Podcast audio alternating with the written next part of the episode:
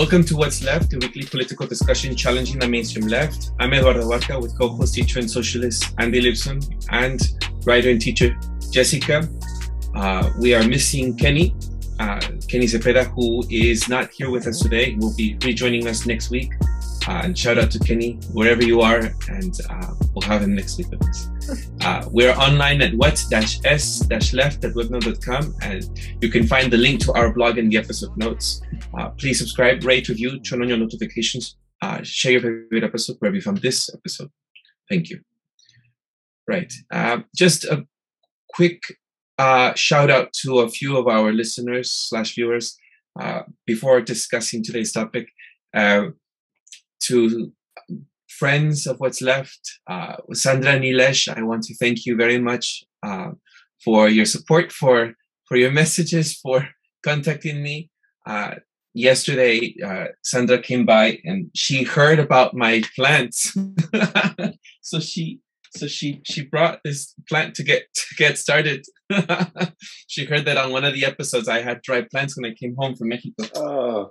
And so I'm very gr- grateful for her and she brought some lovely wine. Um, so thank you very much, Sandra. She she came by. She was in SF, and she also dropped by uh, uh, some stickers that I thought were very cool. And I thought I think we saw oh, them. Oh yeah, yeah. Um, maybe I'm not sure if I should say her name. If these are the stickers created by her. Uh, I think she's fine. She's gonna be putting those up. She's putting those up around. Okay. Well, one of our friends created these stickers. So these are also some in, some some of the stickers that she gave me, so I can put up on some of the campaigns for COVID vaccines and stuff. I could just put this up. So it's really cool. So I appreciate um, our friends from What's Left um, doing that, and it sort of helps me in my recovery of loss of friendships and community here in SF. Yeah. Anyhow, so thank you. Oh, and I got a call from this is whether you want to put this in. I got a call from Brandy about gardening, and uh, she really wants courgettes or zucchini. However, I don't know. You know, oh. you know, oh, Jess here is British, oh. and you deal it with the American here. My native language is Spanish, and I'm Mexican, so whatever zucchini or courgette, it's to be discussed amongst the Brits and the Americans. but she really wants zucchini in the in the garden, and I'm really grateful she called me, and we're gonna um, we're gonna make arrangements so I can go over your house, Andy. I don't like zucchini. I like courgette.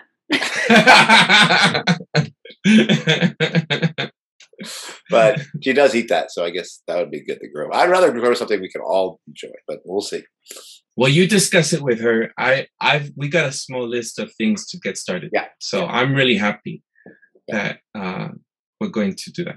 All right. Um, so, do you want to introduce the topic, Andy? Why don't you introduce it, since I think it was something you okay. had come up. With. Um, well, I don't know how many weeks ago it was. It was actually quite some time ago, where we were. It was the end of the episode, and Eduardo was when you were away um, uh, in Mexico, and we were you.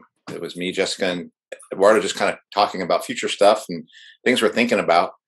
And Jessica mentioned that she's just been having some changes of hearts or thoughts about veganism or her lifestyle and it was just very interesting to me because we were just all acknowledging just how much has changed has all these last two years has done to change our minds about things and i was like i think this would be good to talk about on, on an episode. And i know the, the world is going crazy right now you know ukraine and there's still covid crazy shit going on and vaccines are still being talked about and mean, and Ukraine and nuclear war. But um, in light of number one, that we Kenny can't be here for something that might require a deeper discussion, and in light of the fact that Jessica's just joining What's Left, which is great, I thought this would be a great opportunity for her to talk, to tell us about how she came to some of these important ideas, how they're in flux, where she might think they're going, and uh, I suspect. Well, I already know for a fact that I feel like my ideas have changed. I know Eduardo, you feel that way. I know Kenny feels that way, and I suspect most of our listeners feel that way. So I just think it'd be useful and really kind of interesting to hear her talk about where she came from in some of these ideas, um, you know, how she stood for those ideas and how they started to change. So I don't know. That's as much. That was. That's what I hope we, we're going to talk about today. I'm nervous, guys, because this is honestly like I've been kicking around some of these questions in my head for I don't know, a few months now. And I really haven't had a chance to like hash them out with anybody. So we'll see if I end up talking in circles or whatnot. But I feel like hopefully I'm gonna get something out of this conversation too. And officially, are we talking about this area of veganism and being a, being being vegan? Is that, or are we talking about other areas as well? Yeah, I think that's the centerpiece. But okay. I mean, I'm always wherever it goes. I'm yes. I'm open to it. But so yeah. so maybe, and there was a time when you weren't vegan. Yeah, so I've been I was vegan six years. So maybe walk us back sure. to the beginning, where before you like, what made you go be, decide to be vegan? But where were you at before? And then we'll just walk through time then. Yeah. Okay. So yeah, I'll try to be kind of concise because I feel like I don't know. Uh, everybody's got these long like, woo, and then I had this, you know, was visited by on high. Um, but yeah, so it was uh beginning or early 2016, so almost exactly six years ago, um, when I decided to go vegan. Before that, I, you know, I mean, in terms of diet, like I ate everything. Uh, I'm originally from the UK, like you guys mentioned. Um, so I grew up eating sausage rolls, you know, everything like meat, dairy, everything.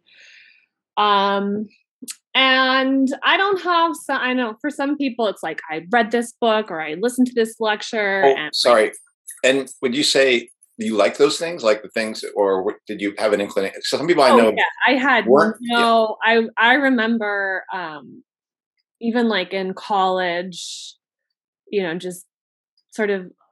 I mean, I don't think I was ever like mean, but I thought, you know, those people are like weirdos. I could never give up cheese. I could never give up sausages.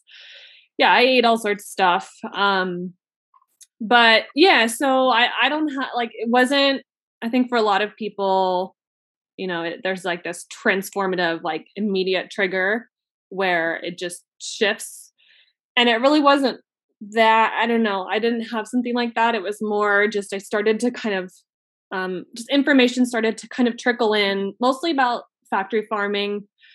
Um, and it was just something I started hearing more about and and thinking more about. And I also adopted my dog in 2013, 14, a couple years before this. Um, and I grew up with cats and animals and stuff, but it was the first time I had like my own pet or companion animal. And I think that relationship was also a huge influence just yeah, I mean, she's like my best friend, and we just, you know, we would spend so much time together, like all the time. And yeah, so I decided I was gonna uh, try going vegan, and I think I like decided I was gonna try it for 30 days, just eating a completely plant based diet. And by about day four, uh, I was like, okay, for life. um, because I, I just have a type of personality where I'll be kind of kicking ideas around like quietly. I'll be reading things, but when I make a decision, I tend to go all in and I just I I just like dove in, started researching, reading everything I could get my hands on. Um and I decided like I mean vegan such an interesting term and like we can we can talk about that if you guys want but it, mm-hmm. you know in terms of like the label but you know, I mean, there's there's a million ways to do it. Like vegan doesn't actually tell you what somebody eats or what they do. It just tells you what they don't eat, right? So there's a lot of different ways to do it. I'd heard um and knew people who were really really healthy and had been vegan for years and loved it and had a great experience and then I'd also heard all these horror stories about, you know, people like destroying people's health and you know people giving it up all sorts of stuff like that and so i was like well if i'm going to do this i'm i'm going to try to do it right so i initially you know i did it because of the sort of ethical uh ethical stuff like caring about animals and then with more and more research the environmental lens was also a huge factor. But um you know also just nutritionally like i was an athlete i was running a lot of marathons back then. This was like mid my mid 20s Um, I, I remember actually I went vegan like in the middle of training for a, a, race and i remember like so many of my friends telling me like don't do that like that's so risky like what are you doing? At least wait and it was fine. I i made the decision uh, i did a lot of research and i pretty much never looked back. Hmm. and i like when i say like i've been vegan for six years like i've been vegan like re- like really um like no no cheating like none of that like like ne- like never. And then you know within i don't know a pretty short amount of time i also became very involved in the animal rights movement and so it became a huge part of my life in terms of activism everything from you know organizing uh, protests participating in vigils um, going to sanctuaries uh, and then it also became a, a, part of my research like it became a part of my writing and research um, i organized events on campus um, you know helped out with student groups all kinds of stuff and even like my dissertation for my phd uh, it was actually called an applied vegan poetics so um, yeah it was it's been a huge huge huge part of my life uh, for six years so when I when you when I met you, you had a history of being an activist. Was your activism through that that route of vegan then animal activism, or had you been earlier? No, I mean I used to go to like anti-war protests here and there in college. Um, but yeah, I mean, uh, it was really veganism that kind of catapulted me into that activist world like properly and that was that has been the centerpiece animal rights activism for the past six years um, and then environmental activism kind of emerged from that. Um, and that kind of became like almost kind of overtook it. Uh, I would say like in the second half of that three years, but but yeah, it's been it's been like definitely um, central. So I am very unfamiliar with. I mean, I know the term veganism, but I remember seeing a show where different vegans were saying that's not vegan, and they were calling each other not vegan, or you know, like because certain. So there's a kind of a scale it's of sorts um, where would you put yourself like as a because it, it, seemed to have a very fluid definition depending on which vegan we're talking to kind of thing because do you is there a way you can describe your version of it? Yeah i mean yeah and we'll talk about like the representations and like the movement i guess. But i mean the vegan society which is kind of like the I don't know, like the most cited Western definition is basically um, avoiding exploitation of animals and cruelty to animals, um, including diet, uh, in- including for the purpose of food, clothing, and entertainment to the degree that is practical and possible. So that's where like the leeway kind of comes in is like, mm-hmm. well, how do you define what's practical and what's possible? You know, if you live in a food desert or you know, somebody put something in your meal by accident or something like that. But um I mean, I was like pretty full on, pretty full on. I mean, I like to think that I wasn't I mean, I was a little obnoxious, a little obnoxious, but I, I mean, I, I wasn't the sort of vegan. I mean, there are, there are, there's a sector of the movement who like won't sit down and have a meal with uh, anybody like if there are animal products on the table i wasn't like that um, i was always down to like talk to people i yeah and i mean part, part of like i think part of the criticism of the movement comes from this perception of kind of like a holier than thou um, really self-righteous attitude and i think i never felt like i was better than other people but if I'm being honest, I guess I did like think that I was making a better choice like in this one area. Um, if that makes sense. Better choice, not just for you, but for all of us, the planet kind of thing.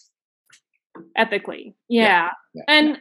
I mean, I also should like give the caveat like, I don't think, I never at any point thought, oh, I, am gonna like save the world by like changing what I have for breakfast like it's a lifestyle change, right? And I mean, that's with so many of these environmental issues and other issues, I think um, so much like way too much emphasis has been placed on the public the working class in terms of lifestyle changes right? And oftentimes it's a huge distraction from like where that the power actually lies. So it's not like i thought oh like i'm going to save like all these animals. It was more i think just about like aligning my actions with my values. Um and i mean after i like after this sort of transition period it felt great. Like if and it still like it feels great like it i i, I loved it um i mean there's some negatives to it but i loved being vegan like i i felt great like i mean i'm i've always been kind of an athlete and it i only got faster, stronger, more energetic. I mean, I was healthy before. I ate a lot of fruit and vegetables before, but um yeah, it just felt like a really vibrant way to live. And I'm gonna have one more question, and then Eduardo, I, swear, I'm gonna hand it over to you. um, the but first, people, you're not just a runner. You you've been a fighter. Like you do Muay Thai, so you need to have like fast twitch muscles and strength at a point. You know, and I remember uh, there was a fighter. Gosh, well, he was a UFC guy who, who was vegan as well. People thought he might not be able to fight because of it, but he was. He's like, no, you can totally fight being vegan. Um, the other thing you mentioned that was interesting is you mentioned the year 2016, and I think everyone's gonna like, you know, that's the whole year that Trump won, and da so. Is is there anything about that year that you think might have been the detonator um, for that transition? Um, it's an interesting question. I don't know. I mean, the, yeah, like the the UFC thing, which I think this kind of connects because Trump Trump was, you know, is a very like macho, you know, sort of like uh I mean, he's a sexist, like he's a he's a fucking misogynist for real, alleged rapist, right? Um there's also a I think I mean I wasn't huge I wasn't as um I wasn't coming to politics and even just life in general with as much of a feminist framework back then as I am today but there's also that like gendered aspect of diet you know which is why like you know um people feminize plant foods um which is one reason why like yeah there's plenty of professional athletes who eat a vegan diet or, or a vegetarian diet or eat close to it. And there's a really long history of um, of that. Uh, there's a great book which was really really influential called um, "The Sexual Politics of Meat" by Carol J. Adams, and that was really really influential to me early on in my activism in terms of understanding sort of just the connections between like different forms of oppression and that i mean that's really what it I guess I didn't really say what like why did I go vegan. I just kind of said like oh like the ethics. Um, and I mean really I think at base like it's about uh, it's about seeing animals as sovereign beings in their own right as opposed to seeing them as commodities or resources right um, and whether it was like connecting it to feminism connecting it to sustainability connecting it to anything, right? Like that I saw a connection between the commodification and exploitation and killing of animals. Um, I should say like non-human animals, because people always forget that we're actually animals too. Um, but that there's a connection there with like uh, other types of subjugation and, and objectification women's bodies like ecosystems in the land collateral damage in war all sorts of stuff um, and then also just the like the detachment that I think um especially people like in my generation, you know, I'm like a millennial um and with the increasing uh you know use of technology and you know just just the whole capitalist structure right? Like we're very detached especially people who live in cities which i i up until last year you know i've been living in cities my entire adult life and so I found that veganism kind of brought uh, brought me toward more of an like an attachment and a presence um, with food. Like when I would eat whatever, like a kale salad or something, you know, I would think about like the soil and the sun and and I really came to have like a a really deep gratitude for like nourishment, right? And then when I would see a burger, like even though I know it's tasty, it's not like I ever was like, oh, that doesn't taste good. That's not why I made the choice to change. I saw it as a dead body. Like I really, I really did. I mean, I do. Um, so yeah, that's kind of the reason. I don't, I don't, I didn't answer your question about 2016, but I, I don't, I don't think you did. So. I don't know. Jess, what was that book called? For some reason, as you were saying the book, it got cut off or it got. It's called The Sexual Politics of Meat mm. by Carol J. Adams. She's mm. a really, uh, really preeminent um, ecofeminist. Mm. And she actually, the reason I was thinking of her with that question is because she's actually written a lot in the past few years about Trump in particular and um, oh like the whole grab grab her by the pussy and just like the the language like the um animalistic language right? Like we use animalistic language as uh, uh pejorative right? Um especially toward women like bitch pussy there's a long list cow uh, all of that kind of stuff. Um obviously it's not just, pig. just yeah yeah. Mm-hmm. um toward men as well, but there's there's a lot more toward women, and and Trump has definitely used some of those terms in very public uh, contexts, and she's written a bit about that. Um, I don't know. People sometimes make fun of her, um, but I think that book especially, I think it's God, it's maybe been out like at least several decades, but yeah, it was really influential for me.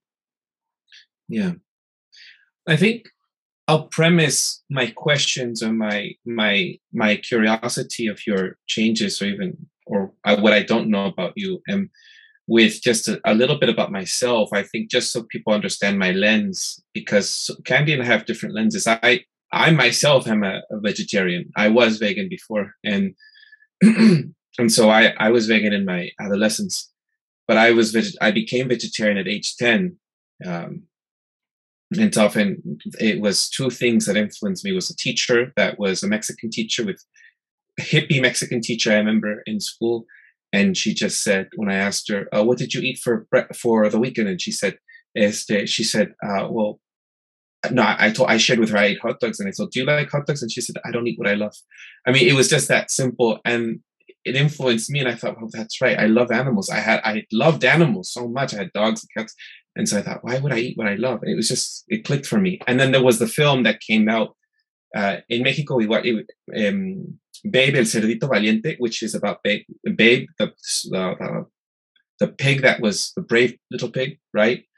And so those two things influenced me. So that's when I became vegetarian I think in the beginning, for us who grow up being vegetarian, we have that staunch activity, the want to change everyone.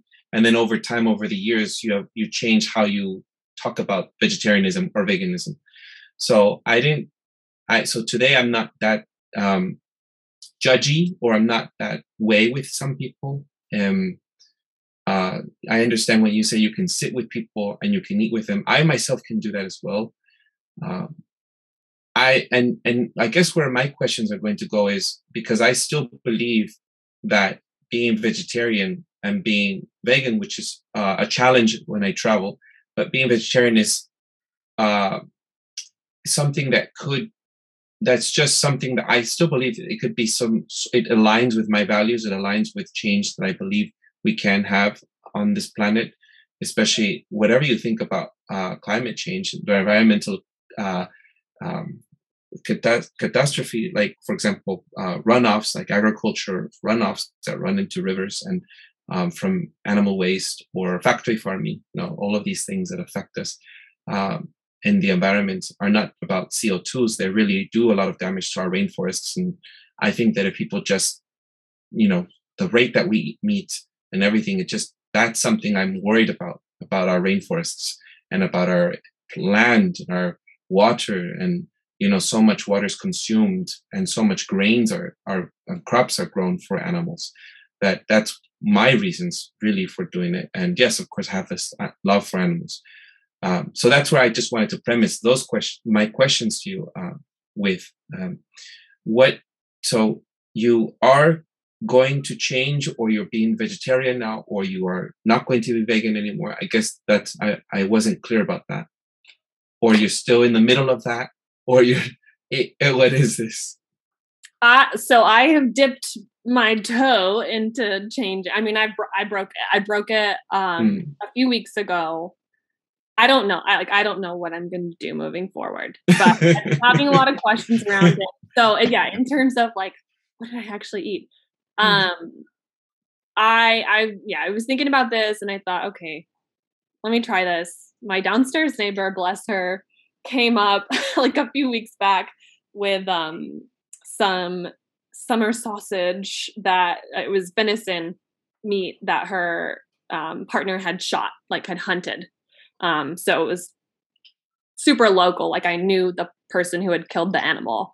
And I was sitting in my fridge as I was kind of, you know, reading some stuff. And I thought, all right, before I go out and like actually try eating animal products again, let me just like, I had like a little bite just to make sure like this sky wasn't going to fall and I wasn't going to vomit or something. Um, and then, yeah, so I, um, bought um i so I, like a, a big part of kind of what stimulated me thinking about um not being vegan anymore was moving out here to a much more rural place um where i literally like i can drive to you know a dozen different farms and i can actually meet the animals meet the farmers. So i actually yeah i reached out to a few different local farmers and i did end up purchasing um, a few eggs and some local meat.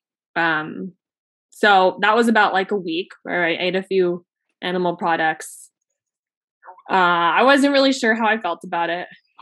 My partner, bless him, who's not vegan, has never been vegan, he was like, What are you doing? and it was like really weird, like the, like the, I mean, he didn't mean to be like judgy, but like I, I was like projecting that onto him of like, oh my god, like I feel so judged. Like I feel like this is like so weird.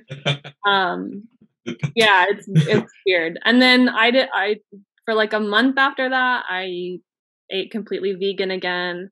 And I was still just kind of like, I don't know what I'm gonna do. And then the other day I bought some more eggs. So I don't know. I'm like in the process of figuring out what the heck I'm gonna do. But I mean technically I can't call myself vegan anymore. think.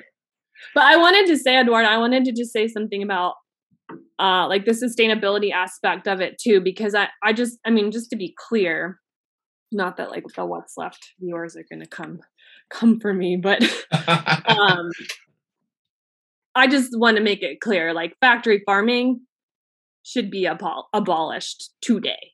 Like those places are hell on earth like if there is any place on earth that is um hell that's it. Like they are i think the probably the cruelest most sadistic creations that humans have ever manifested. So 100% burn that shit to the ground. I don't plan to eat any of that. I think you know industrial agriculture at large both plant-based and animal-based and like you mentioned like oh you know the majority of the soy and the corn and the wheat like a lot of that's fed to factory farmed animals. Um, and I think industrial agriculture is responsible for, you know, a lot of the exploitation and suffering that occurs, you know, across species today. Um, so I think we have to deindustrialize, you know, if we want a healthy planet for our children and our children's children. Um, but I, I, I'm always really intrigued by that phrase you brought up of like, you can't what do they say? Like you can't eat animals and or you can't love animals and eat them too. and I, I actually even at my most like intense, you know, vegan moments, I've always kind of had mixed feelings about that phrase. I, I don't know. I mean, it, it's hard to separate it. For me, it's hard to separate it from my like feminist critiques, you know, because I think of like men who claim to love women and yet like totally objectify and dominate and and consume them not not obviously not literally well not usually anyway but you know i think a lot of the strategies like by which we commodify women are uh, like in western culture are the same strategies that we use to commodify nature and animals but i like if you look at like tribal cultures um not to say that they're like perfect or that they're beyond rep- reproach but you look at the like the different ways in which they show such deep respect right for for hunted animals in particular um i think it's so hard to make a case that they don't love animals and mm-hmm. even in like even in western culture i have always said this that i think hunters and vegans have way more in common with each other than either of those groups have with the sort of mainstream urban population who buys their food in a in a grocery store and buys like factory farmed meat. Um so i i don't know. I think maybe you can eat animals and love them too but um yes to to be clear i i think pigs and cows are freaks of nature freaks of human breeding right? I think those aren't natural animals. Those are things that have been bred over years. I think you said you ate venison no? And right that i think that if i had to i would. Uh, i don't do it for spiritual reasons myself because i feel like there is a there's something i need to have discipline since i left the witness life and it allows me to that i can go into that another time. But the what i what i i don't i don't um, disagree that there are tribal uh, that, uh, nations or even people have long time eaten meat no and i do think hunting is a lot more maybe mm, ethical. Um, this might be controversial to other vegetarians, but then then factory farming. I mean, it's horrible what they do in those places. So I I think we've been very cruel to animals. Uh, I also don't believe in having pets because I think pets um, are also not. It's not natural to be having pets. Myself, I don't do it, but I don't judge it either, right? So it's just hard for me to see birds in cages when I see that.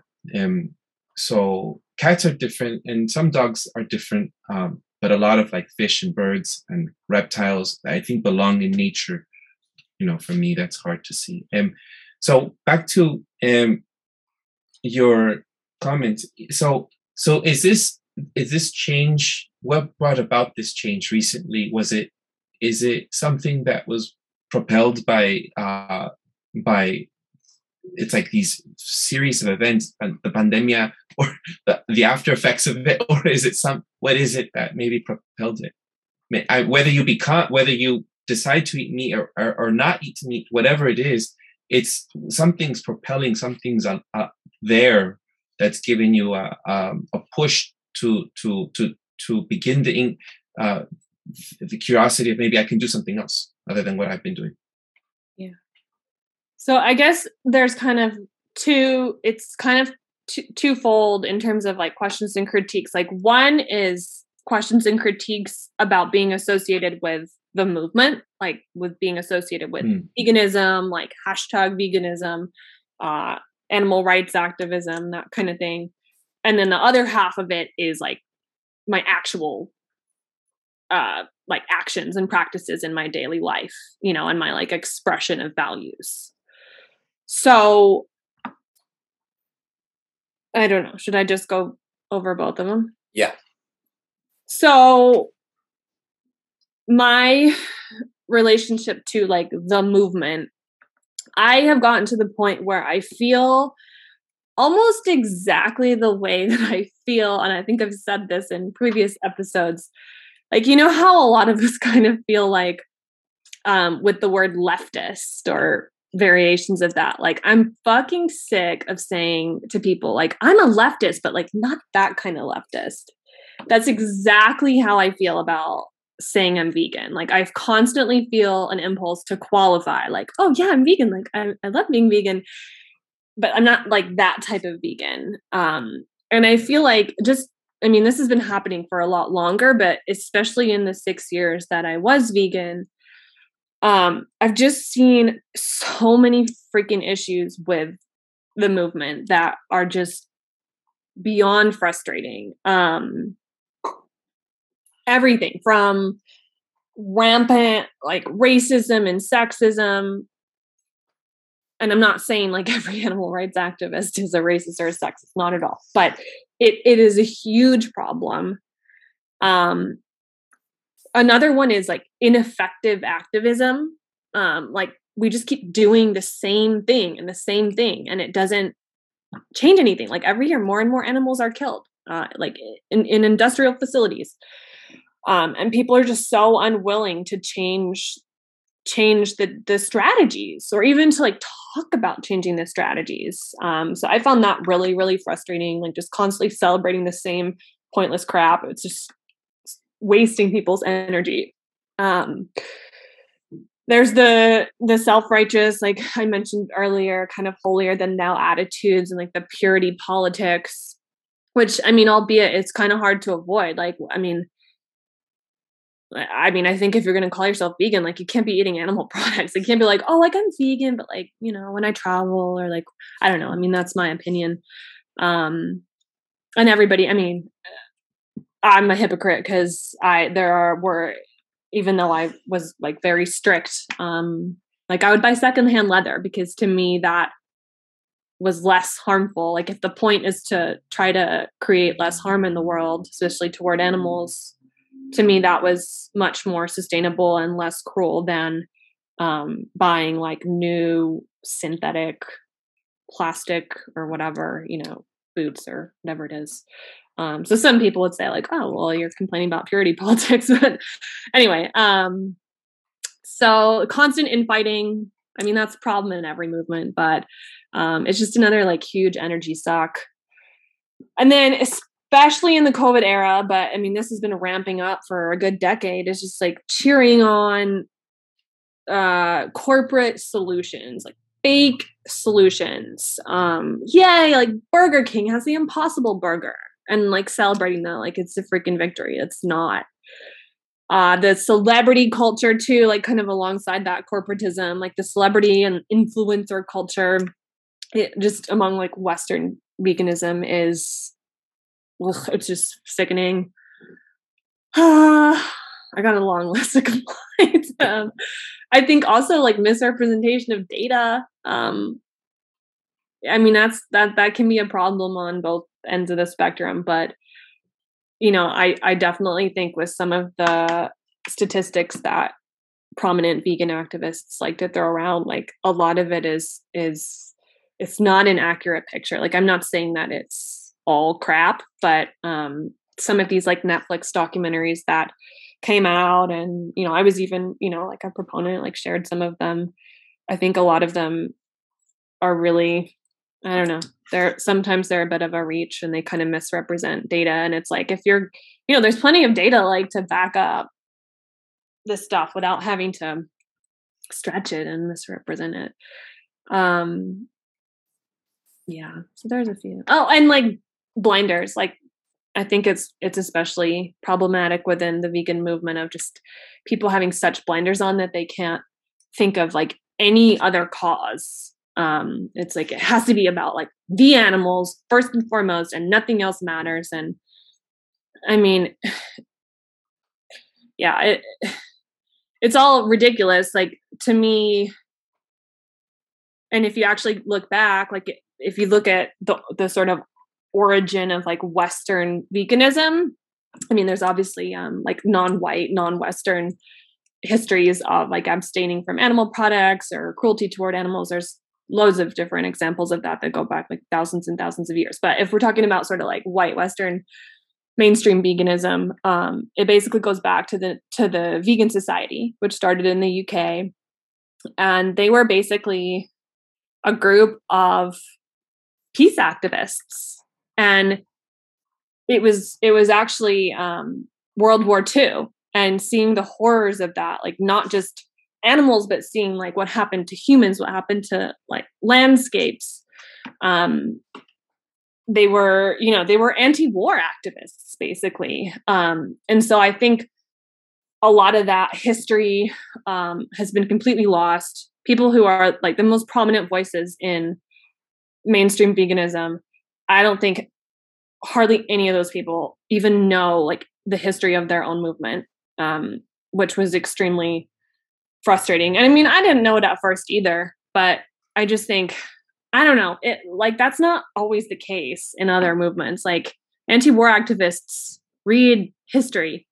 Um, and so there was that like human element of like, well, humans are animals too. So, you know, if you're advocating for non-human animals, you should also be advocating for, you know, uh, slaughterhouse workers. Um, you should also be advocating for um, women you should you know and it, i mean we can all only do so much but i do think there's i don't know people kind of have blinders on and they don't want to hear other perspectives they they especially don't want to hear perspectives from like small farmers or um you know um herders uh yeah um hunters and and the indigenous thing sorry i'm rambling i'll, I'll mm-hmm. make point and then stop but the indigenous thing was always a tricky one because it's it's one of those like gotcha questions that people love to throw at vegans. It's like, oh, like are you so you're gonna criticize like indigenous tribes for like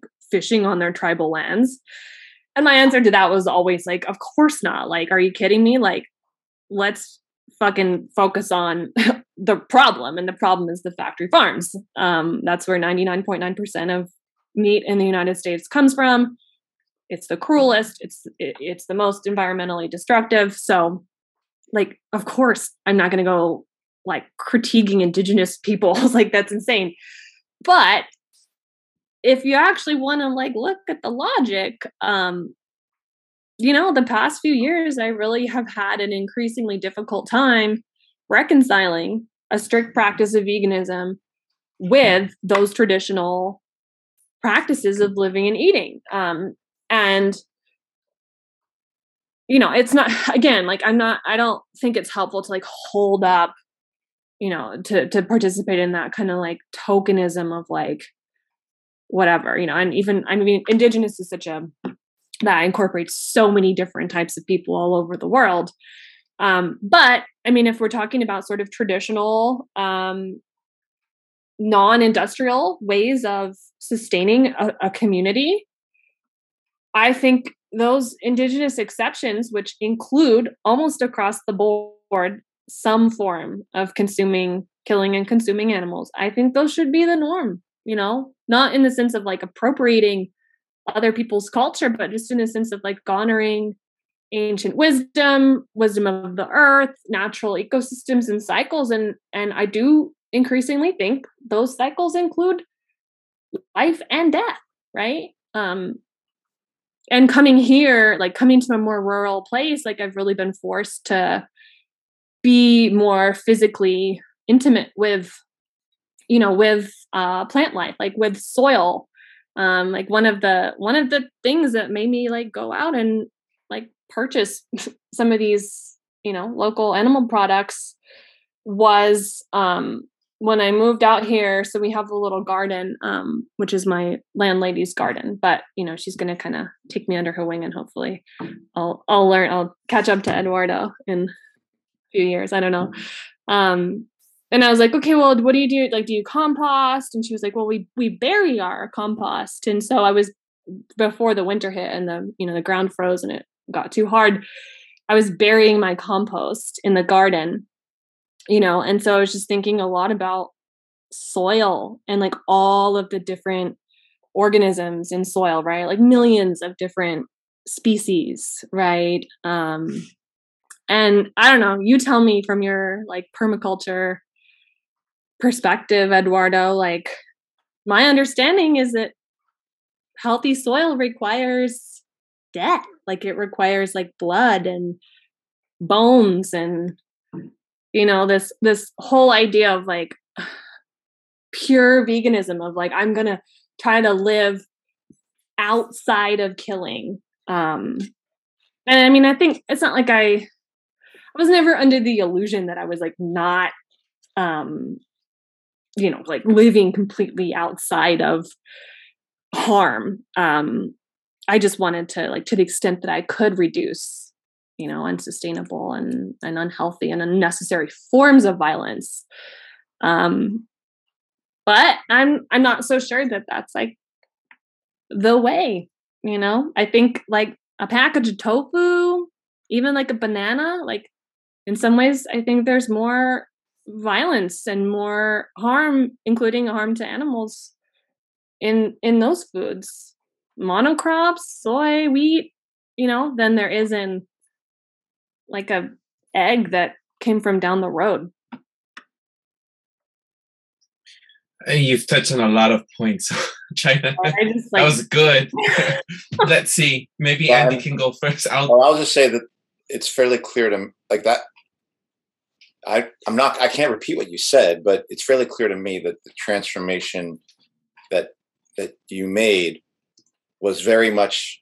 It almost was like there- there's a way I heard in it, and I'm speaking almost like poetry, as a rejection of transhumanism, as a rejection of that sort of like we're going to escape death vision of the world, and an attempt to really embrace and come back to what does it mean for us to be human as an individual, but human as a society, and as as part of uh, as part of the world, you know, and and and a natural part of the world, which again is also it so resonates with my own evolution in relationship to socialism and the notion of revolution, and it's it's Diego Rivera versus uh, who was the other Jose Or- Or- Orozco, you know, and and that kind of thing. So you did a very good. I, for me, it, I don't know if it is for our audience, but it's entirely clear the how how that tran how that transformation would happen over time. And it's not just the fact that you moved from a urban location to a rural location, which is one of my questions initially. And now I can see that that might have been a catalyst for the, the change,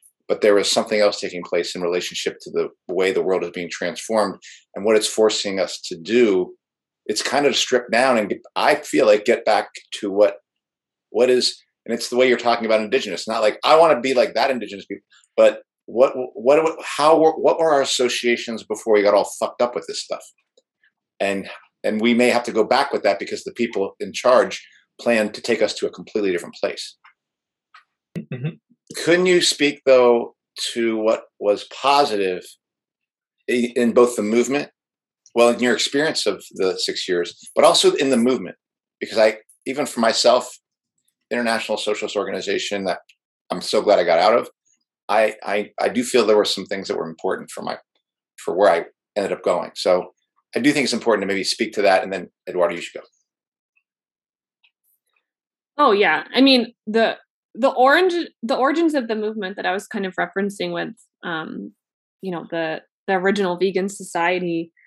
I mean that was it was basically like a I think it was very like utopian idealistic, but they wanted a like a global peace movement based on radical nonviolence after witnessing you know the horrors of World War II and and that I mean like yeah that's what i'm all about um and i think i mean one of the like one of the questions i'm wrestling with which i, I can't quite figure out is can you consume food plants animals whatever can you consume food like without commodifying it um because i used to think like you have to even if it's subconsciously like you have to commodify or objectify an animal in order to consume it.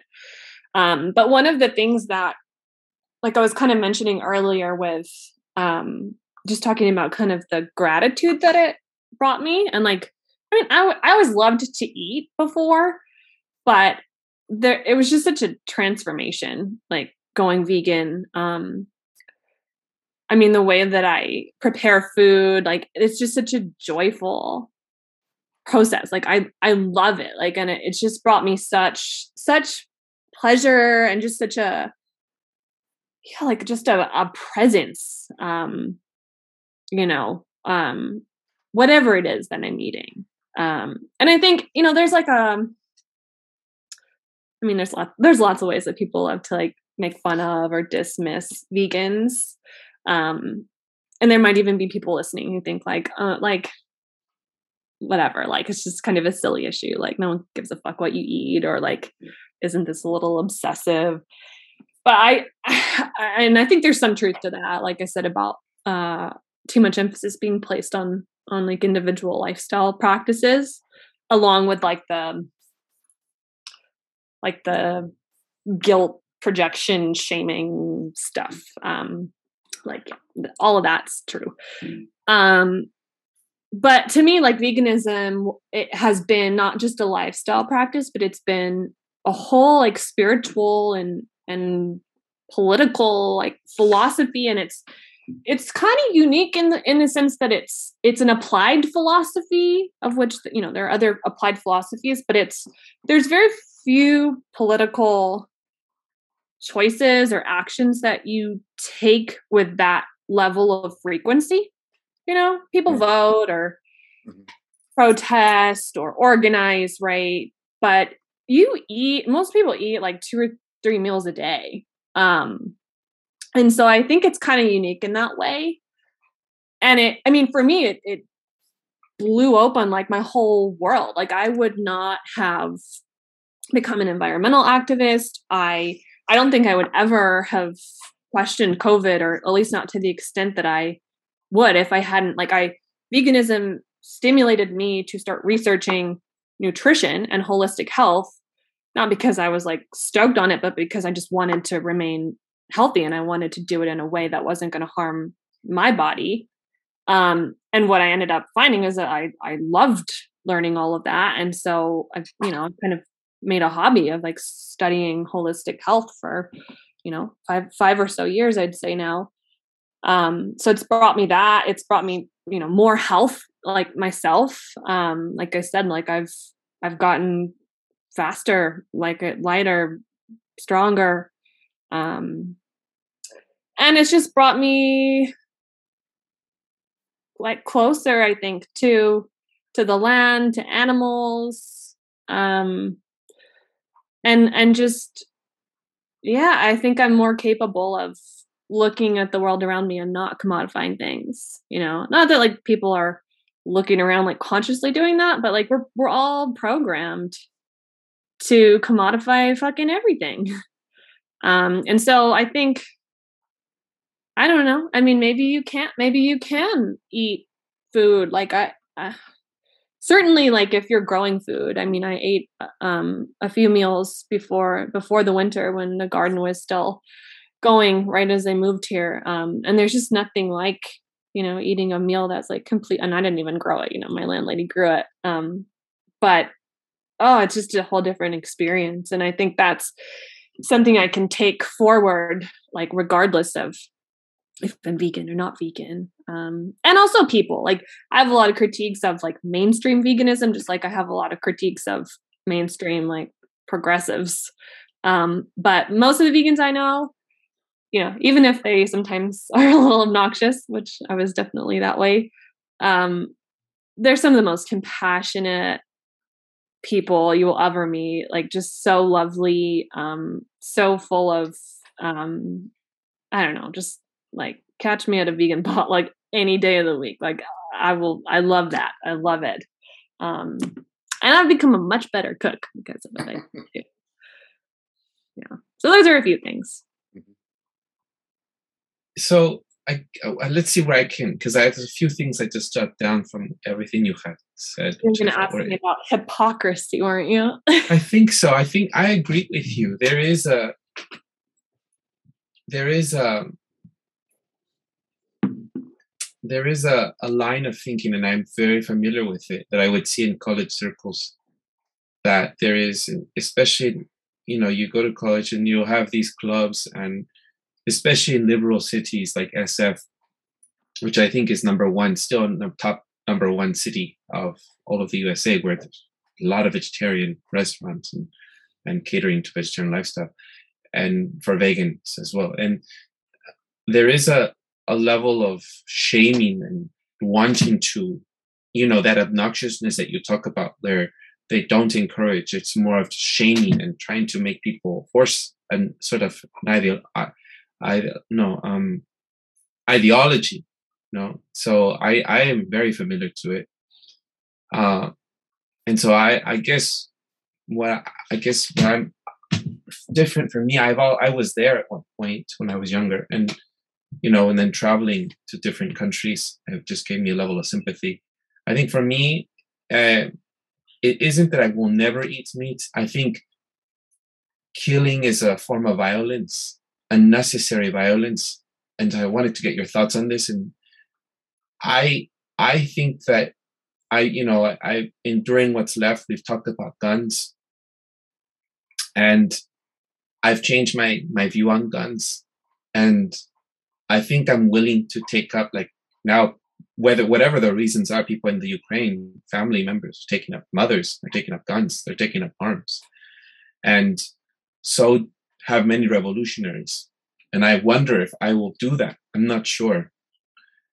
And I don't want to own a gun, but I think I, maybe I might, you know, and if I have to, um, to defend or to be a part of the revolution, it's still something I'm questioning.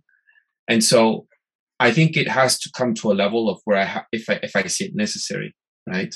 And so I think killing animals because I feel deep connection to nature and I feel deep connection to plants. And I feel I think only take what's necessary in nature. I think that's my concept of and so of of my my of the way I live.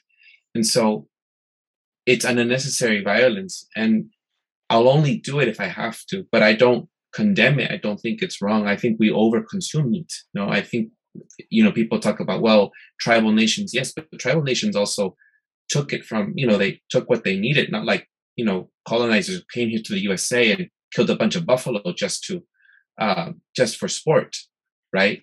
And then i think about what you said. I also lived in idaho for some time and i remember i had a deep respect for hunters in idaho because they wouldn't use an ak-47 for example to kill deer. They thought you know why would anyone do that? That's unethical right? That's not giving another living being like a deer or whatever they were going to hunt a chance.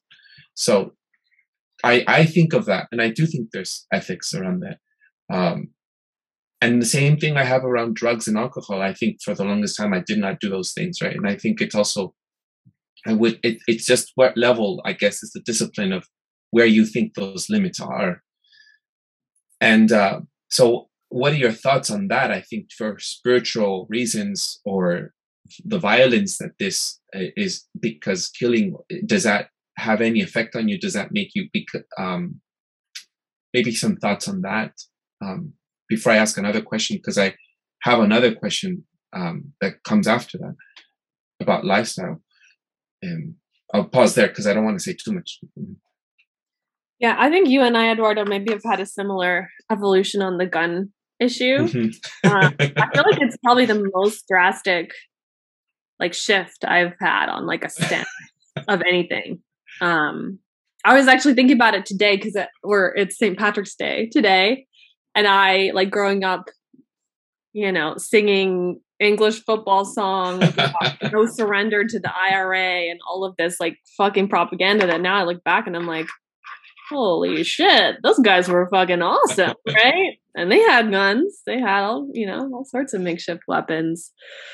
Um do do I like am I like excited about the prospect of like going out and shooting an animal?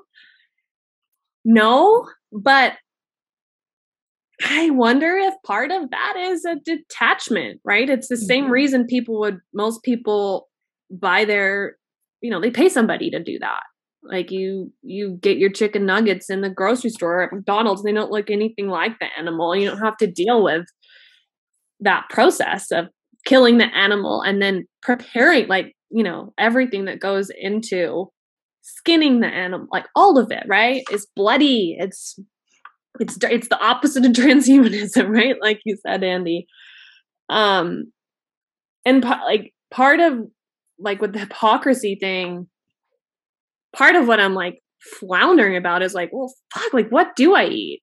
Like, because if I'm trying to align my val, which my values haven't really changed, I don't think it's it's just you know I'm I'm taking new information in and I'm trying to I'm trying to adapt. You know, um, I mean, I'm just trying to like do my best, be a good person, but like, I mean, wheat however organic, however, you know, non-GMO, whatever, like that shit, soy milk, everything, like these monocrops are completely destroying the soil. Um, we're bulldozing like whole ecosystems, including all sorts of animals. Um, you know, both like mammals and you know everything right down to bacteria which people don't really think about or care about but it is i mean it is another it's kind of another form of like speciesism you know which is uh, the whole vegan thing is like we're not going to be speciesist. And yet we are super speciesist because we it's like well we're not we're not going to eat farmed animals. We're not going to kill kill animals to eat them but we're fine with like bulldozing a whole you know forest where millions of animals and billions like if you count the animals without you know faces or the insects so i don't know i'm like well should i stop eating bagels should i stop eating should i not have soy milk uh should i not have organic bananas, which were probably picked under horrible, you know, it's, con- it's really unethical labor conditions. right. I mean, it's insane. Like, and I, part of this, right, is like what we always come back to, which is this whole fucking system needs to be torn down. Um, because it, you can't, you can't make completely ethical choices, not even close. And it's not to say people shouldn't try, but I don't know. I mean, I don't know what I'm supposed to eat, you know? And I mean, I know like I'm I'm really really excited about the spring coming and learning to garden, you know, even if it's just a little bit um it's obviously going to there's going to be a learning curve and I don't have a massive amount of land. I don't even have my own garden. It's like I said it's my landlady's, but that is exciting to me and I think, you know, there's there's increased um desire on the part of people who want to be more self sustainable and they want to be more connected and less detached.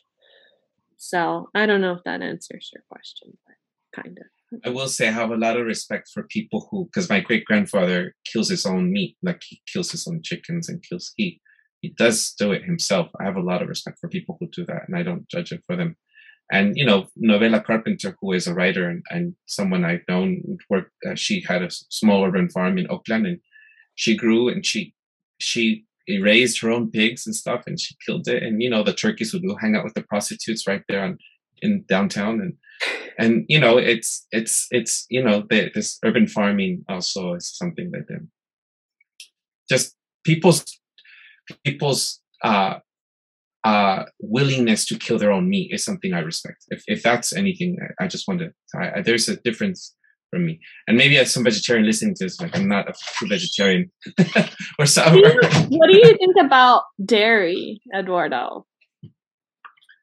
I think it's about, I don't drink milk, but I eat yogurt. I eat yogurt because of the um, probiotics, the importance of your, your gut, like all of those probiotics that necessary for your gut and so I don't eat dairy uh, un- unless it's a cheese is something I'm used to because I go to France a lot and I just love cheese. But uh, not not like milk. I don't drink milk milk like that. Raw milk I will, but that's expensive. So it's when I have money for it. it's weird because like I I feel much more down to eat meat, which is like literal flesh, right? Mm. Versus drinking milk. I it's just like the whole idea of like consuming another species is like breast milk. Uh-huh. When you think about it, it's fucking weird, dude. Like, yeah, you know, it's like this reproductive substance that's basically designed specifically right for a mother to nourish her baby. Uh-huh.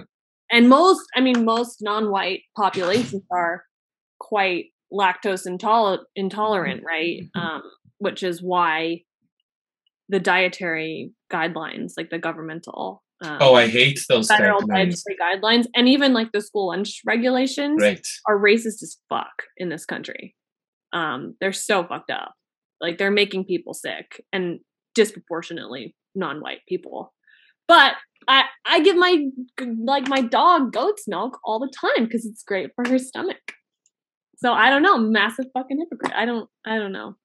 There's a great book that I recommend if anyone wants to read this for audience and viewers, Nourishing Traditions, which has to do with a lot of meat, a lot of vegetables. I skip the part on meat because I don't eat meat, but there's a lot of great traditional foods that are there that recipes and all that i really it's amazing i i the how much tribal cultures can teach us from all around the world from europe from africa from latin america from asia that can teach us about what we're missing out on that i really do think that we could um so take in like you know um fermented foods right and uh and a lot of different uh, uh vegetables that we're not used to and so i do have um worked uh, I love it. I just love it. So I, I'm not, I, I, what I want to say, I don't shame. That's what I'm, so I'm not shaming and I don't mind people's practices. Again, it comes down to how much, I guess, and this was my next question. How do we preserve the earth that we have? And I have said this many times on What's Left. I don't feel motivated. I don't feel I have an incentive to be in a revolution and this might you can jump in here too andy because i'm curious from your take i don't feel motivated to and you know to join a revolution the revolution train to to be a part of anything of movement if i'm not fighting for anything. I'm not going to fight for ideas. I want to fight for an earth and i want to preserve what we have. And at this rate if the rainforest is not going to be there if we're losing species if we're also just damaging our ocean and our waters to remediate, like to be able to restore and to heal the earth, it's going to take so many years. And I, for my generations and for my offspring or, or my, my, my, my nephew's offspring, because I don't, I plan to have children as well. I just don't feel motivated. And so that's why I do what I do. And I want, this is where I wanted to ask you, do you think there's any, any value in people? I know that we should like uh, this is what I've said before to yes bring down the system that obviously the biggest players here or the biggest the biggest uh, gangsters here have been Nestle, have been all of the corporations that stick and propagandize drink milk or have you know or have big large factory farms and who have who are the the are the to are to blame for the environmental uh, destruction i understand that but I, I, I don't. I think that, that we can do both. which can be responsible, and we can also uh, um, fight against those institutions, those those big companies that have um, uh, destroyed our planet. And that's what I'm I'm I grapple with when I think people think we should just focus on on companies like Nestle. You know, uh, I just don't feel motivated. I I don't see what I just don't see what I'm fighting for. You know, I get I love I lose interest. Just I just don't I don't know how if I'm not doing something to change my life and also be a part of uh, a movement, then I don't I don't I don't feel anything. I don't I get I get really resigned. That's the word. I get just resigned. I just feel resigned. Well, I mean, all like all the processed plant-based alternatives, right? Like that's a right. billion dollar industry and it's backed by Silicon Valley, it's backed by Green New Deal, mm-hmm. corporatists, capitalists, backed by foundations, right? Nonprofit industrial complex. And oh my god, pharma too. Okay, I literally mm-hmm. saw the other day uh the world's first vegan paracetamol. Like we've fucking lost the plot. So I totally agree. I mean, the whole like hashtag go vegan is it's a branding exercise you know? It's an ad. Like it's right. just total virtue signal. It's a fake fake solution. And it, i mean in a sense right like it's it's capitalist exploitation and misappropriation of what i think are like arguably authentic values. Like most people are just trying to do good.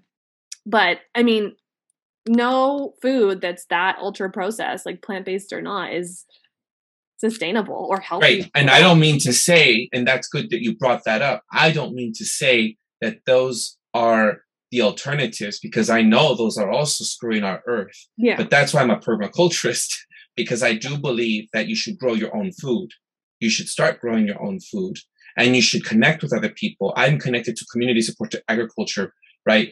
Farm where they I know their practices. I've been on their land and we exchange uh, or they I buy their food. So it's it's it, to me, I understand that's what I've also heard the counter argument to what I'm saying about meat and factory farming, and as well as all the industrial runoff of of contamination on our earth. I understand that that the counter argument to that is well, soy burgers aren't necessarily as well the solution to this, and I'm not saying that is as well.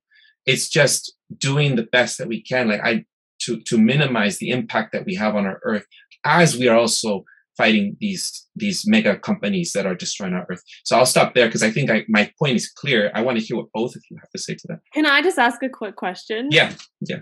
Do you think, based on your experience with permaculture, do you think it's possible to do completely vegan, including like the fertilizer, uh, permaculture? Because I know like Derek Bros does that or like argues that you can do that, but yeah. I'm like, where do you get your fertilizer? Because if it's synthetic, it's not you know. Well first first of all i don't use yeah i don't use synthetic fertilizer. I i make my own fertilizer my own compost and there's lots of ways in permaculture to create massive amounts of fertilizer for to restore the earth.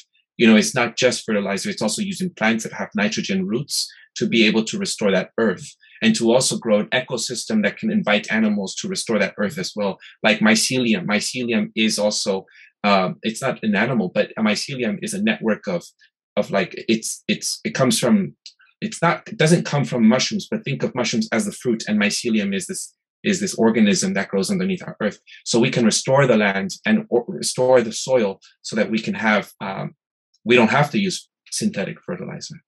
Yeah. But do you need animal manure? You can use animal manure but not necessarily so. Yeah you can but you can also use human waste for example right our human waste uh-huh. That sounds like for a lot of people, like, oh my God, I don't do that. But it, there are safe practices to be able to do that. Mm-hmm. I'll stop there because I think I was talking. So I, I, wanted to get your thought maybe on that. I'm curious on your point of view on that, Andy. Um, well, I don't know too much about uh, the actual practices. I think I understand, Jessica, your question of like, well, could it be done without animals? And what I hear you saying, Eduardo, is yes, it could, it could mm-hmm. be done um, uh, so there's your answer. Um, it can be done without animals if you have small scale gardening, right? But if you want to have, if you want to create a food forest, right, then other animals in the wild will right. then fertilize your right. your your food forest. Well, but yeah, I don't think Jessica was saying, "Are you going to end death?" In fact, she's inviting death into the into the world. Oh, it's, right. It's the idea that we would have to use animals in a way that's non um, non-collaborative almost. It's basically we're going to use you as a tool for us. Um, and I think that's i think that's the spirit i think jessica that you're talking about. Mm. I am not sure I, I, is that am i right about that? I think so yeah. Um, well then i guess here's my question i suppose for both of you. Um, so the a lot of the depopulation agenda that has been talked about with regards to big pharma and things like that. Here's a question i think that I would have for both of you actually as in relationship to this change that I, I think that sounds like we are going to need to make is hidden underneath this change we're talking about is hidden underneath it a depopulation agenda? Should i say more about that? Are you asking it is like the mainstream hashtag go vegan part of no i mean the actual kinds of changes that jessica you're looking to make at or Eduardo that you're looking to make is underneath these changes on a global scale. If we were to make them to get rid of factory farming, to get rid of the kinds of things that are exclusively these things as commodities, as opposed to the use values and things that get back to the way things might have been, is hidden underneath that plan without us saying it a depopulation agenda. Meaning, someone's got to go because there's not going to be enough food for everyone when we if we're going to go ah, that's all i'm saying that's yeah. I'm asking. I believe that there is plenty of ways for food for everyone. There are ways. I, now, I, I, I have said something very controversial before, and I will say it again. I, I personally, no, I don't know if I want to have this. I personally don't think we should be having any more kids. I'm not planning to have children. I think there are plenty of kids already on our planet that need homes. and I've adopted one for, and I did my work for 10 years.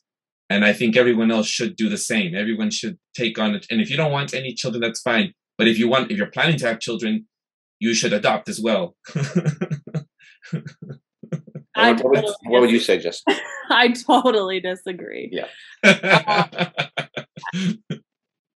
yeah I, I mean i i think i get where your questions coming from andy i i do agree with the first part of what eduardo said in the sense of i believe the earth is abundant i don't Mhm. I, I don't think you know it's the whole scarcity mindset like we treat the earth respectfully there is more than enough food more than enough resources I agree.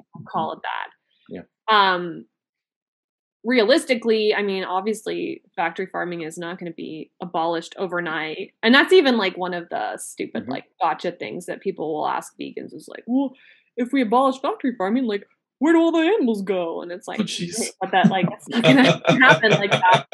But um you know, I'll, I'll I'll reference um, Lierre Keith here, who one her book, The Vegetarian Myth, um, is one of the many resources I've been reading, and it's I haven't even completely finished it honestly because it it's really hard. Like after having this as such a big part of my identity for so long, uh, it's really confrontational and it's hard to get through. But I think it's important. I don't agree with her on everything, but anyway, she um she was a vegan for like know, like 20 years, 30 years or something. Um, so that's even more intense. So yeah, she she totally left it. Um anyway, I don't agree with all her critiques, but um one of the things she frequently talks about, and she's obviously a, a big um you know feminist voice as well, is teach a girl to read and you will solve the overpopulation crisis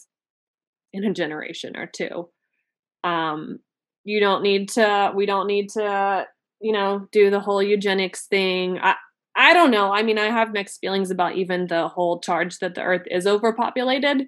Mhm. I think the earth is overpopulated with billionaires and Westerner, right? Um, we're consuming way more. But if you look at, you know, some of the most populated pla- places on the planet, India, uh, Africa to some extent, these people, their carbon footprint is basically zero, like statistically zero. Um, it's ridiculous. Like it's it's a total Hmm.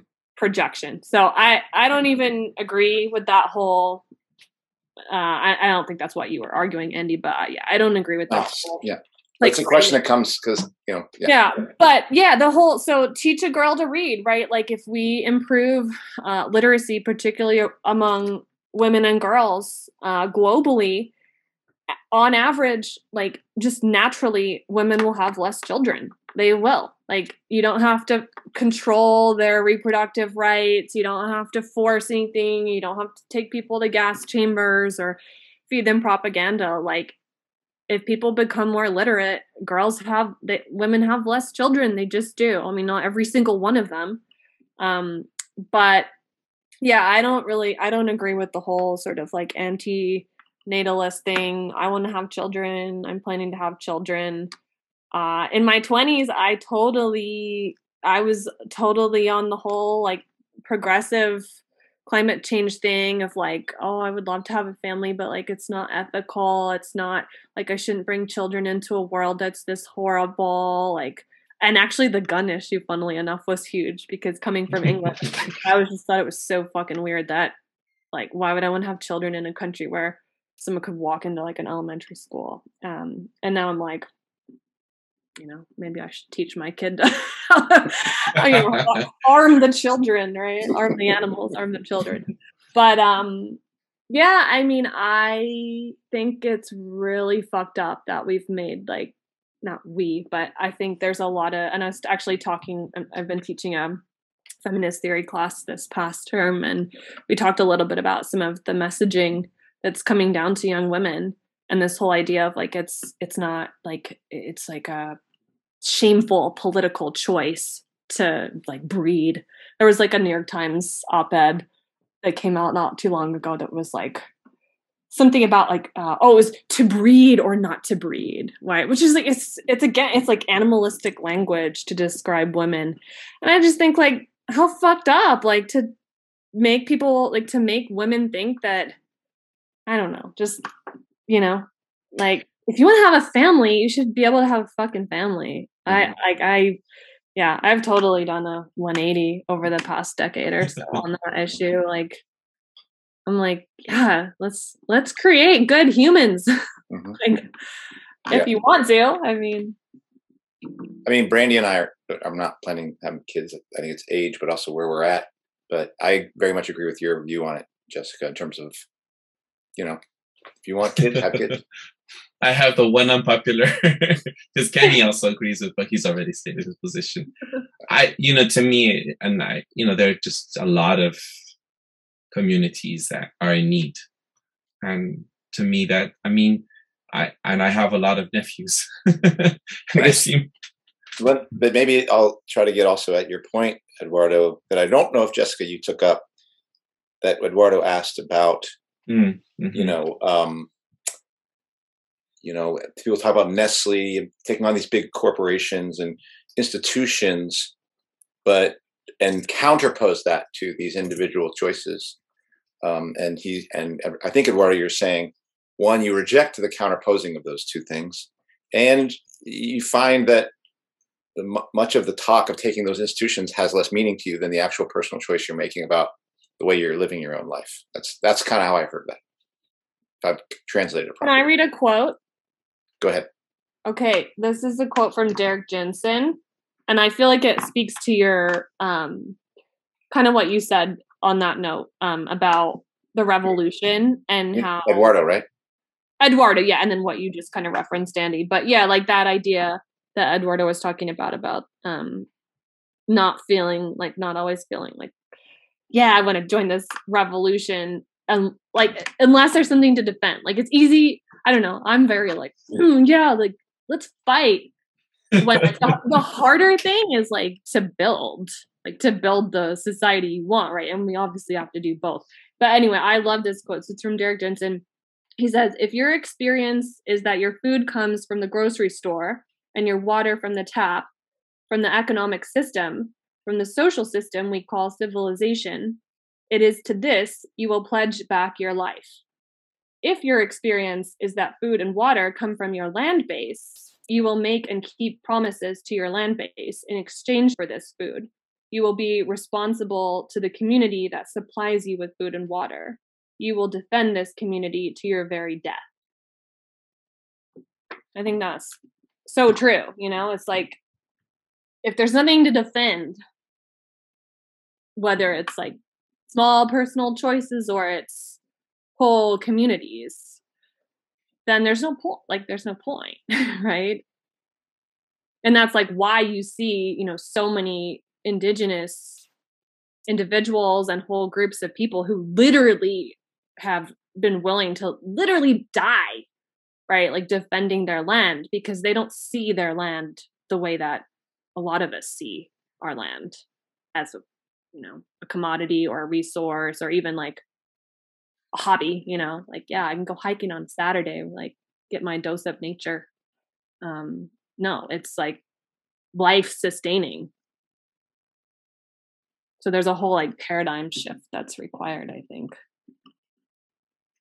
it's for those very same reasons that I think I, you know, I, mm, I, I mean, I love the earth, you know, and I love our my relationships, people that are on this earth, you know, and um, which is why I do what I do, and you know, I grow food and and and try to create community with my neighbors around that, and and and I think that also living my life as lightly as possible. Um, so I don't know. It's just I know that it's. I'd also think that there are certain economic freedoms. How do you say it? To to be able to think that way, to the space in your head. Like if you are also from a middle class, you know, depending on where you are, if you're a working class family, you're not going to think about where your food comes from. You're going to think about putting food on the table. So I also think that that's important, and I understand that. You know, when I was traveling down Central America, lots of people offered me their food, and it was with meat. And I didn't say, "Oh, I don't eat that." I accepted their food and I ate what I could. Right? There are people who are very generous, and to me, that's very important. So I'm not also this, you know, purist. I think that it's important to understand where you're at, right? And and I think that if you can be uh, conscientious, then that's great if you can. But you know, there are Buddhists who also take their bowls down a road, and whatever people offer them is what they offer them. So I, I think I, that's really beautiful, Eduardo, like that example. And I had I had before I was vegan, um, I studied abroad in West Africa and it was mm-hmm. Like just on my like 15 minute walk to from like my host family's the house I was living in to school every day. I would walk it and like half a dozen families would like invite me in for for breakfast, like to share at their communal um plate.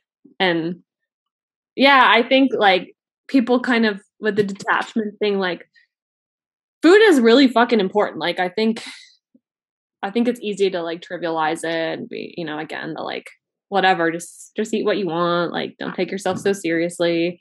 Um but food is your fuel, yes, like nutritionally, but I also think like spiritually. I mean, it's mm-hmm. it's all energy, right? And that's why it's so important to me like what could be more important than than the type of energy you want to take into your like one and only body um but i think you know when something is shared you know and i'm somebody who like i try to buy like organic non-gmo i'm trying like my biggest thing right now is just trying to shop as locally as possible.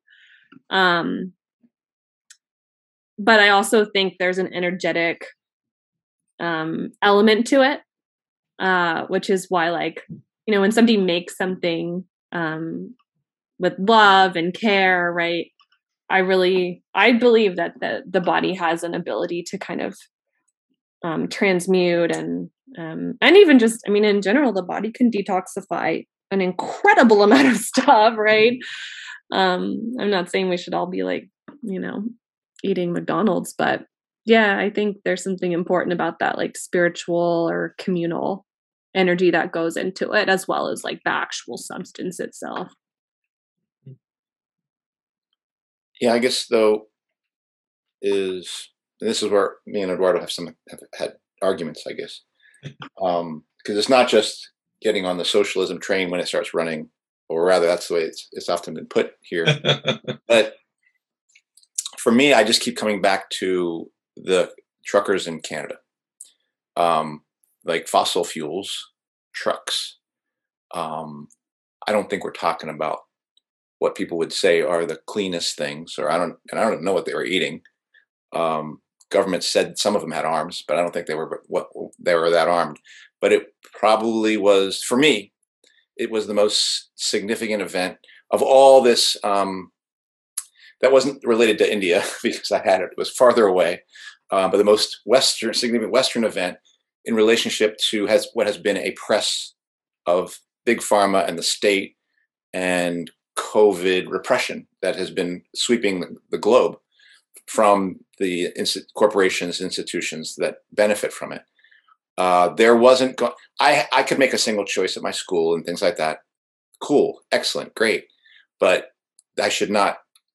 I don't confuse that for change, which is collective, and it requires a bunch of us to do something, and it won't happen without that. So, um, I do suspect that when if if there is a collective, for me, that's what it comes down to. It's it's either we are going to have a collective struggle, or we will find our own path. Even me and Brandy finding our own path together, and then the nukes take the whole thing out anyway. That's how this is going to go, and it's becoming more clear to me that 5 10 15 20 like this whole if we don't take on a compet- this competitive system it's all, it's going to end in a blaze um, not that humans won't be able to live on it, but we can well, we can take out the idea that the, a lot of the things we're talking about in terms of healthy living are kind of going to be very difficult to be done under the circumstances where Putin's not going to lose, the chairman of the China is not going to lose, and nobody from the United States is ever going to lose. So they're all going to be in the war, and none of them are willing to lose.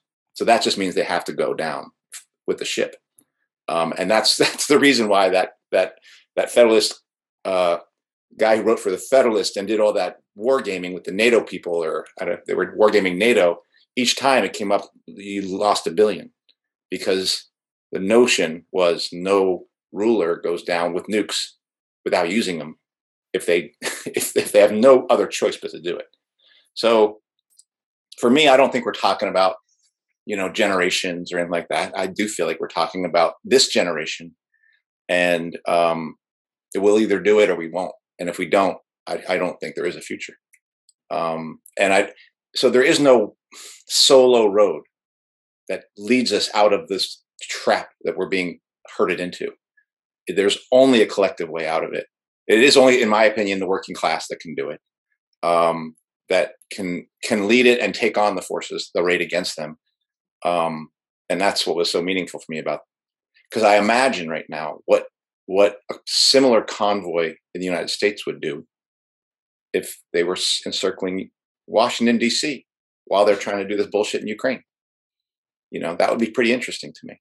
Um, I know they'd have to get kicked. I mean, the National Guard would definitely kick in it, get, be kicked, brought in, and of course their assets would be frozen. But that's also a question of will as well, and of support that those people might have. And if there was broader support, and if there was more willingness of more of us to engage and support that struggle in whatever way we could, it does. Then, for me, that the notion of the possibility of changing things and changing our relationship to each other, but also to the land then I think it's in play. And not just a situation where one person figures it out. Although I do think, Eduardo, the kinds of things you've learned could very well be really, and other people have learned, could be really helpful to the kind of society. If we get the chance to have a choice that's outside of profit, I think it could be really decisive in terms of what that future might look for. Like look, look, look how it might look for people like yourself who've done this kind of studying because i do think it's important do you mean about um, for example yeah my study yeah. on permaculture yeah. right permaculture means permanent culture sustainable ways for yeah. us to live with the land so and i don't think people would have a problem you know doing making manure from their own poop if, they, if, they, knew that they were it's a solution it, yeah absolutely you know it's that so, or the smart toilet yeah, yes. and that's coming too, man. they've already talked about how COVID, they're trying to measure COVID levels by looking at the sewage. Mm-hmm. So that's weird, you know? Yeah. Yeah. One thing, one thing that I, oh, go ahead, Eduardo. No, no, go ahead. Just.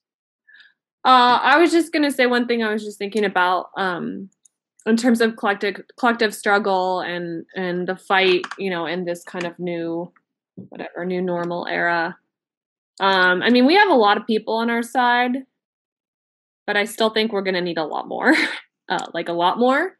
And I'm just thinking about, you know, all of the people that took the injections um, or that cheered stuff on. Um, and one of the things, like to connect this to our discussion of veganism, um, one of the things that's really hard about this decision for me personally hmm is kind of having the humility to admit like hey i i was trying my mm-hmm. best all this time but maybe i didn't have it quite right or maybe it was right for me at that time but now it's not mm-hmm. you know and i i believe that veganism was for me an integral part of the process of of like what indigenous scholars would call like decolonizing the mind right? Um and now i believe that questioning it and and perhaps leaving it all together is part of that process too. Um and there's a part of me that's like oh, like i'm listening to myself. I'm probably going to watch this episode back and listen to myself and think like maybe i'm just fucking tired of fighting and i'm excuses but i i really don't think that's the case yeah. um one because i love being vegan like i have loved it despite all the bullshit like like I I loved it. Um but also like it's easy at this point for me to be vegan. Um maybe not for everybody, especially at this start, but logistically and philosophically, it's way it's the easier choice, right? And I think what I'm realizing is that that probably reflects an, a degree of black and white thinking, right? Like what I'm trying to wrestle with, some of these questions are like way harder, you know? Um, and I think I just hope, you know, that other people like in other areas um are are wrestling with questions of their own and are to be willing at some point to say like ah like yeah maybe i maybe i was wrong on whether it's the vaccines or the convoy or the censorship or whatever mm-hmm. right um and i'm not saying like don't hold them accountable um but yeah i think we're like just collectively uh especially in the us like this past 6 years i guess um we're just increasingly like every time we're challenged we like double down um when really i think we need to be asking ourselves harder questions even if we don't you know even if the, the answers aren't easy or or maybe like aren't even clear yet. Yeah i really agree with that um and eduardo i'm going to have one exercise for us because i want to see what your thoughts i'm going to ask you a question eduardo what what was the most interesting thing you heard jessica say out of this? Um because for me it was um when you said that I mean, there's been a lot of good stuff, but what's one thing I didn't know that struck me was when you said you're one of those people who like studies, percolates, thinks about something, and then boom, you shift and then you make a move, and then that's what you are. Like you're doing that. You know, that's how I heard you describe, and that's very much how I think of what I do as well. It's how I've approached politics. It's how I've approached work. It's how I approach my life and many of the things. I, it's how I've approached when I was doing uh, jujitsu or the decision to do, do those sorts of things. It's like it's how I think of fighting or competing in fighting is like that that that boom now go. You know, not to win, not to lose, but you just do. You have to make a choice, and and it for me it it requires a certain level of discipline and a certain level of like I will do this and I'm going to see this through because this is what I believe, and so here I go. Um, so that struck me when you described yourself that way because that's how I see myself in terms of how I've been able to make certain decisions. Um, so I didn't know that about you, but I that's why I don't think this is a um, like I'm not even questioning that this is some sort of like oh you're fatigued or da da da da. I think it's another one of those moments where something's been percolating and uh, and you're gonna make another move. Do people get frustrated at you, Andy, though, when you make that move and then they're like, "You've changed overnight"? And I'm like, fuck you, I've been reading, I've been studying, I've been losing sleep. Like, it's not visible to the outside. Well, I just think people, no, I don't face, I haven't faced that. I, what I've faced more is a notion of a sense of like, okay, now you've made your mind, you're not going to change your mind. There's no point in talking to you. yeah. Which, but I, I also agree with that thing you said at the end, though, about uh, there does need there i am absorbing what i hope is more fluidity to to make a move into a direction and saying i think i believe this but to also have some error bars in that thing or like some real latitude to try to move a little bit. So i think i'm becoming more mature in that way. In the way you described at the end you know because I, I that thing you said about yourself in the beginning really struck me. Um, I think I'm not sure about what struck me or what I think what stood out for me in in this discussion was something that we have been exploring here on what's left, which is to have conversations openly so that other people see that we're just as they are and it requires a certain level of humility to accept that we change our values, our ethics, our principles, our politics, our selves over time. You know, I think it's cringy listening back to myself from what's left back when we started, but was it 2018, Andy? Yeah, it was a while ago, four years. Mm-hmm. And then listening to current what's left episodes of myself. So in the same realm, just you know, you might feel. I think your word was. Um, I don't know what you said. Like it takes certain humility, but you said it maybe uncomfortable. I'm not. How would you describe it? It's it's it's kind of, um, it's uh, it's challenging to be recorded, to be in these episodes, and to sort of change those things in front of people. No, uh, some people do that privately. A lot of people do that privately. but we here we're doing it as maybe Andy's term to borrow from his phrase, the fishbowl, right? We're doing it in front of others. And maybe some student, some person who knows you might have might see this and it's like, you know, I remember when she was being obnoxious, what, five years ago or four years ago. And look at her now. She's eating venison and eating sausage from her neighbor, you know? And that's that's hard. I think it's hard for people or for me, I'll speak for myself, but you, I like what you said, humility. It's hard when you you're changing over time and you're doing it, you're doing it openly and publicly. It takes a, it is a certain quality and to do it. It take and we are exposing ourselves here. Um, we're doing it in front of people. I don't like it. Uh, you know, I've edited less over the years. Uh, and I still, even looking back at those heavily edited uh, videos of myself, I still feel like, oh, I hated them, you know, and I hate watching them. But I appreciate you taking the courage, right, uh, to delve into the unknown uncomfortability of this. When we started this, you said, I don't even know where I'm. I asked you a direct question. I said, So are you going to stop being vegan or not? And you said, um, you said i don't know. Maybe maybe not. You're still grappling with that and you might just still be you might just decide i'm just going to have meat you know?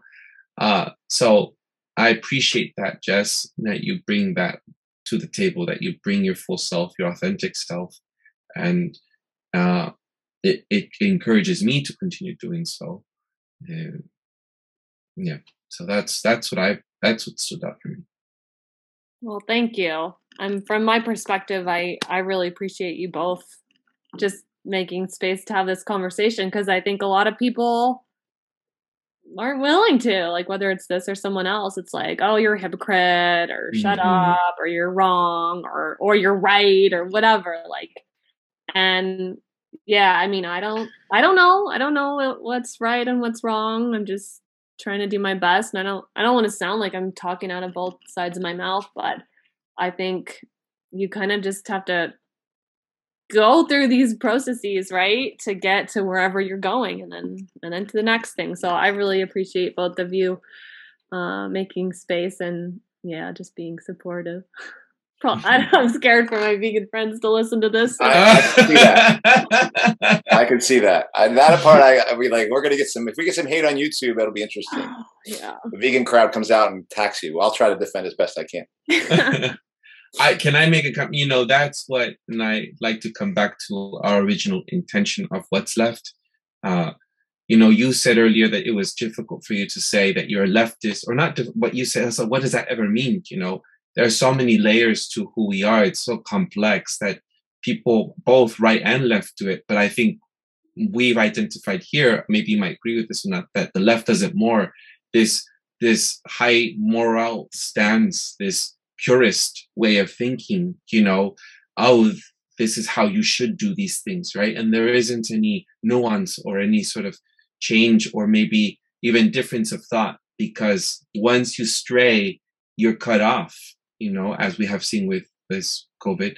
And uh, so, you know, it's, it's, a type, but I think we should, this is what this is. The essence of what's left is to have difficult discussions so that we are able to not censor or uh, what's the other word? Uh, block or not? What is the word? Uh, cancel. Cancel. Thank you. We did an episode on that. Cancel people out. Yeah, and and I think you'll um.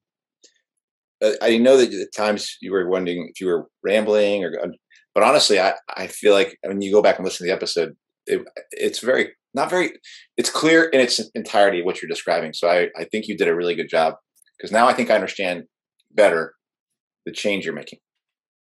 Whether or not you choose to actually go back to eating meat i think i understand better and how it's very much connected to things that are changing in my mind about how i think about how we're going to make global change and what that might look like.